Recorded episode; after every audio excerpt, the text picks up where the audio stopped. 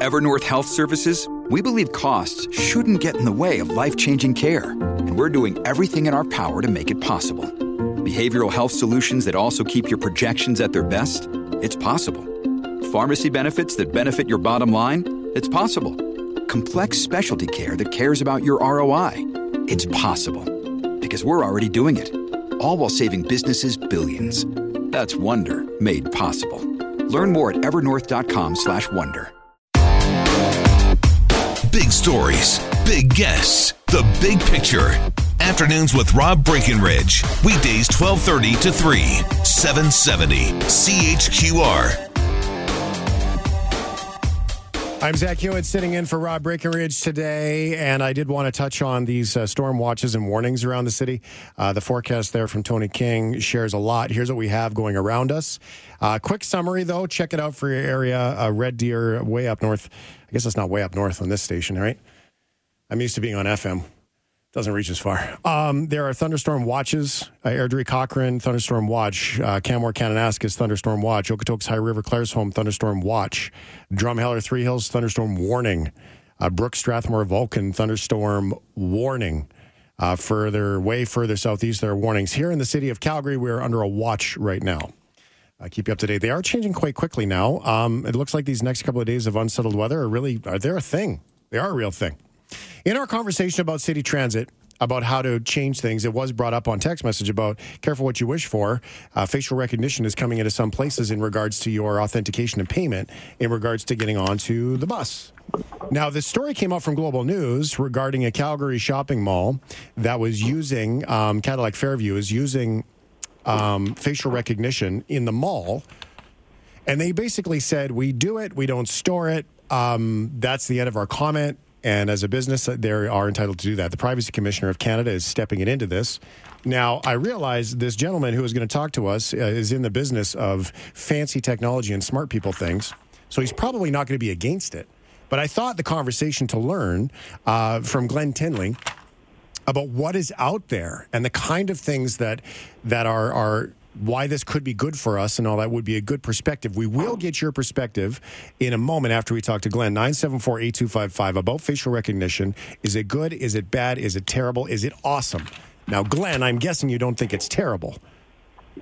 Well, I don't think it's terrible if and when it is used in a proper manner that is designed to enhance an experience or help create a better experience for a consumer or transit passenger, as you were earlier talking about. Mm-hmm. So Glenn Tinley is president of Mexia One. You're based in Calgary. You are a biometrics company, and you guys provide facial recognition systems, and you do it to all kinds of industries. Now, we just for the sake of clarity here, I do not know, and I am not going to go into if this is the company that does or does not provide to Cadillac Fairview. We are not going to even talk about that out of respect for everybody's business privacy. As a business owner, we're not even going to step into that. So I do not know. I do not want to know, just for everyone who's listening. So there's no allegation or connection between that particular client. But what kinds of clients does Mexia One provide facial recognition and all these fancy technologies to? The main areas that we work in are event access for major conferences and industry events, starting to look at sporting events and things like that. So essentially using your face or your facial image as a ticket to get into an event or a sporting event or something like that. And with some companies were using it for loyalty programs. So how often is a person visiting a store and things like that, all of it being completely based on what we call an opt-in procedure so that the consumer or the person attending the event knows in advance that, yes, my face is going to be used in this way. And we provide them with the information about how it's going to be used and how it'll be protected and not shared and things like that. Are there other technologies beyond facial recognition that we should know about that are out there or coming? Oh, absolutely. Facial recognition is still really in its infancy and it's growing very quickly, but there's other biometric technologies. The fingerprint scanning is a biometric technology that's been around for a long, long time. And that is evolving now to where your fingerprints or other biometric areas like vein patterns or other fingerprint patterns are being used where you don't even have to touch anything. and for health reasons and things like that. So biometrics is growing across multiple ways, not just in facial recognition. Wow. Okay. So with some of these, so access to events. Now, if this is you speculating, please let me know. But how would a shopping mall or, I mean, an airport, because where people go matters in that scenario. And I do know that, you know, cell signals have been used to track in shopping malls where people go in the past. Mm-hmm. And what kinds of things beyond access to events can we see in that scenario where this biometrics and facial recognition, where can it be used? Well, I guess there's sort of two aspects to it. There's an analytics aspect to it, which is, in this case, a shopping mall or another type of, a retailer on its own might want to use facial recognition to understand the demographics that are coming through the mall or coming through the area. And the reason that they would want to do that is they want to understand patterns and trends over time. Are our demographics changing? Are we finding that we do a certain advertising campaign and it is bringing in a higher percentage of men between 25 and 35 or women between 18 and 24? That's from an analytics standpoint where they would want to use that information. And it's not so much about using it at that exact point in time, but it's more about trends and patterns and how they can adjust and evolve their advertising, their marketing, their business plans, the layout of retailers within a mall, and things like that. So that's on the analytics side. And then on the other side is the business side, which is where sort of using your face as your ticket to get into an event or using your face to pre-approve you for access to an event that then you use another biometrics technology to then have full access to the event so that they understand that there's 100% guarantee that you are the person that purchased the ticket and are allowed into that event. So there's sort of two avenues of where this goes. There's the analytics side, and then there's the more the commercial opt-in and business side of it. We're joined by Glenn Tinley. He's from Mexia One. It's a biometrics company in Winnipeg, talking about all kinds of different technologies and where does the privacy line go? Where are we comfortable with? So, Glenn, I'm going to take that, what you just said about that technology, from two different contexts. One being a business owner, I get it. Metrics help us. And I do know that in the case of a mall, at least I used to know it with cell signals and such, when you have the most traffic for what's the first destination in the mall, that most people go to, and then what's the second destination that most people go to, and then you're able to correlate that sort of alley of traffic. That's valuable for a mall because then they know that if they're going to rent out space in that alley, then they're going to be able to charge a premium for that. They have the proof, if you will, to show that. That's but right.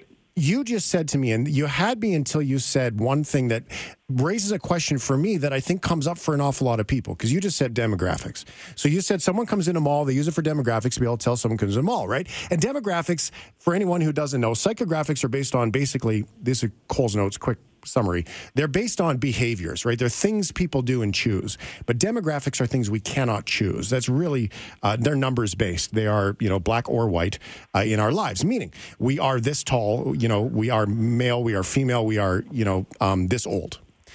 So how do you know what a demographic really is unless there's correlating information behind it? Because facial recognition can't tell you how old I am, can it?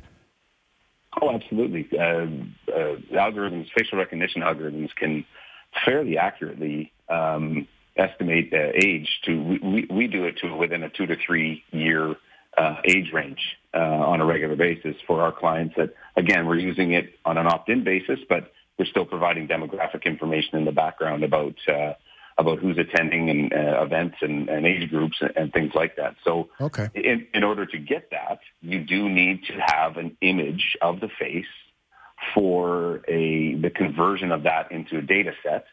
And that's where the demographic information is gathered from. So the information is taken of my face when I walk into the mall, as an example, and then it estimates and says, okay, this is Zach, he's 43 years old.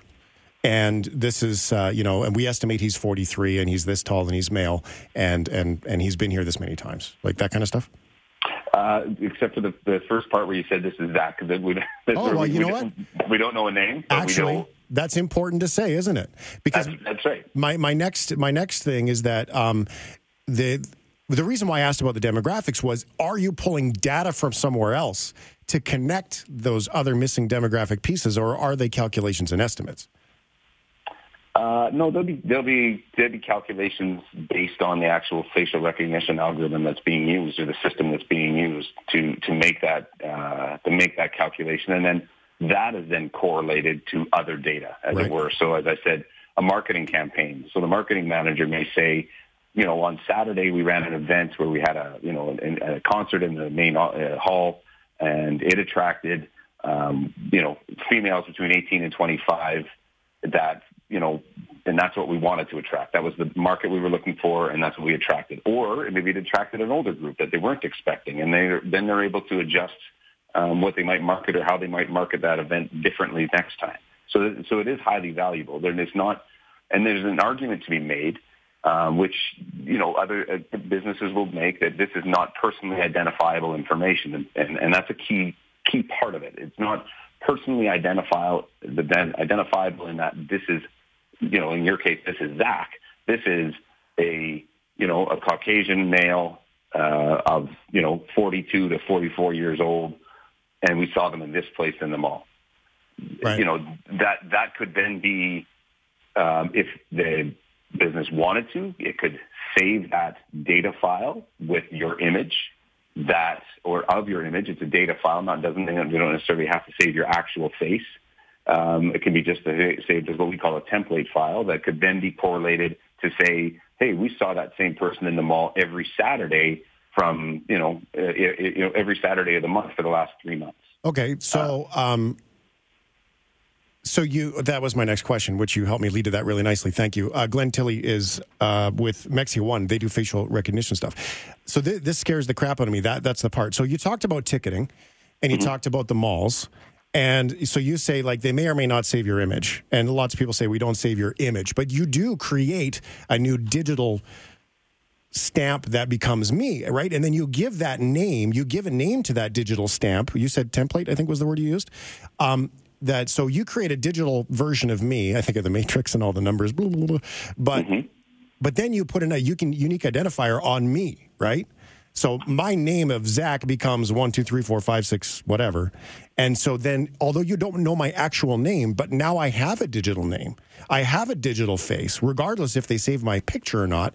That digital face can be distributed anywhere.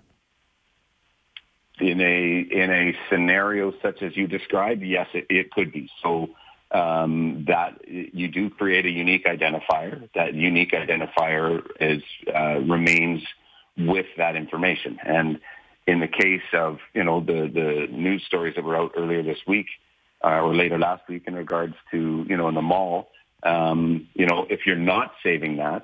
There are ways, very simple ways, to simply say we do not create a unique identifier. We capture male, female, age, gender, age, nationality, and that's what we want to know. And they don't keep anything else, and that's absolutely very easy to do. Okay, but absolutely a unique identifier could be created that would then be used to allow you, in the event that the case of going into an event. I leave the event. I want to come back into the event. My unique identifier is my face. Is when I come back in to say, yes, Glenn has been here before. He has a ticket to come in. He did leave, but he's coming back in. We know it's Glenn, so he can come back in. Yeah, and so it really depends if it's a one-time use or an ongoing thing. So, is there some regulation about how that information gets controlled, similar to how you can't give away my phone number? Absolutely. Well, there are. There's Canadian privacy laws that dictate that you must provide full information in regards to how the information is going to be used, how it is going to be stored, that it will not, be sold or shared. Because if I sign up for an event and I say, yes, you can use my face to get into, the Calgary Convention Center for events, and I'm just using that as a complete example. Now, every event I want to go to that I register for at the Calgary Convention Center, my face can be my ticket. So I don't need to then, do anything else but go through a specific lane to get into there. And if they, as part of their terms and conditions, state, we're not going to use your face or image for anything but access into those events that you come to the convention center for, then that's a persistent use that I've approved. And they abide by the Canadian privacy laws to say, we are not going to use your face in any other way. or in many cases, the way we do it is, you know, a facial image would be kept on one server with a data secure key, where the actual template file is stored on another server, so that there is these kinds of protocols put in place. But Canadian privacy law dictates what that will be. And in the event where you're going to use it for analysis, in the case that, you know, is being reported on, there was no signage and there's no notification to the consumer that anything was being done. And my opinion of this would be that the Canadian Privacy Commissioner is going to insist that notification be provided in terms of signage to advise consumers that this is going on. Wow. You referenced the tracking of mobile devices as an analytics tool, which we also do, and that, you know, signage has to be provided in order for that to happen. So it's all about transparency is really the biggest key here. Yeah, and where you put the signage, I suppose that is another thing, right? It'd be handy if it was at the front door. Yeah, it would be handy if it's at the front door when you're walking in. And you know, I said to someone earlier, it doesn't need to be a banner-sized sign, but, you know, consumers really want, and I would suggest deserve, to be notified that, you know what, something's going on.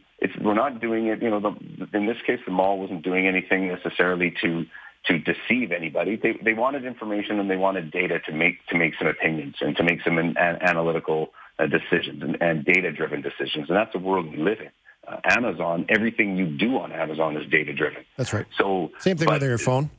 Your phone, all of these types of things. But it's a matter of transparency. It's just, you know what, this is what we're doing, this is why we're doing it, and this is how it's being done. So we're using it at the directory screens. If you don't want your face being recognized, don't use the directory screen, or use these two directory screens where we do not have cameras installed for that purpose. Glenn Tinley, you are the president of Mexia One in Winnipeg with a really great explanation about what's going on. Can we stop this freight train, Glenn? No, of course. You brought up Minority Reports and that movie Minority Report. Those days are here. Absolutely, those days are here. Glenn Tinley, thank you so much for your time and explanation. That it makes me feel great and scares the crap out of me all at the same time. Well, I appreciate I can help and keep your conspiracy and everybody's conspiracy theories moving forward, because it's not going to stop. Well, if we don't challenge it, we don't find out if it's right for us. So I appreciate your transparency on that. Thanks so much, Glenn.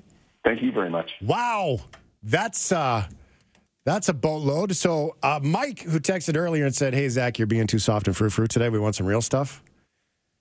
To me, that's the real stuff right there. Is this okay? It is private property in the mall, but is this okay? Your thoughts and more coming up next. 974-8255, 974-TALK, 770 CHQR. Afternoons with Rob Breckenridge, starting at 12:30 on News Talk 770 Calgary.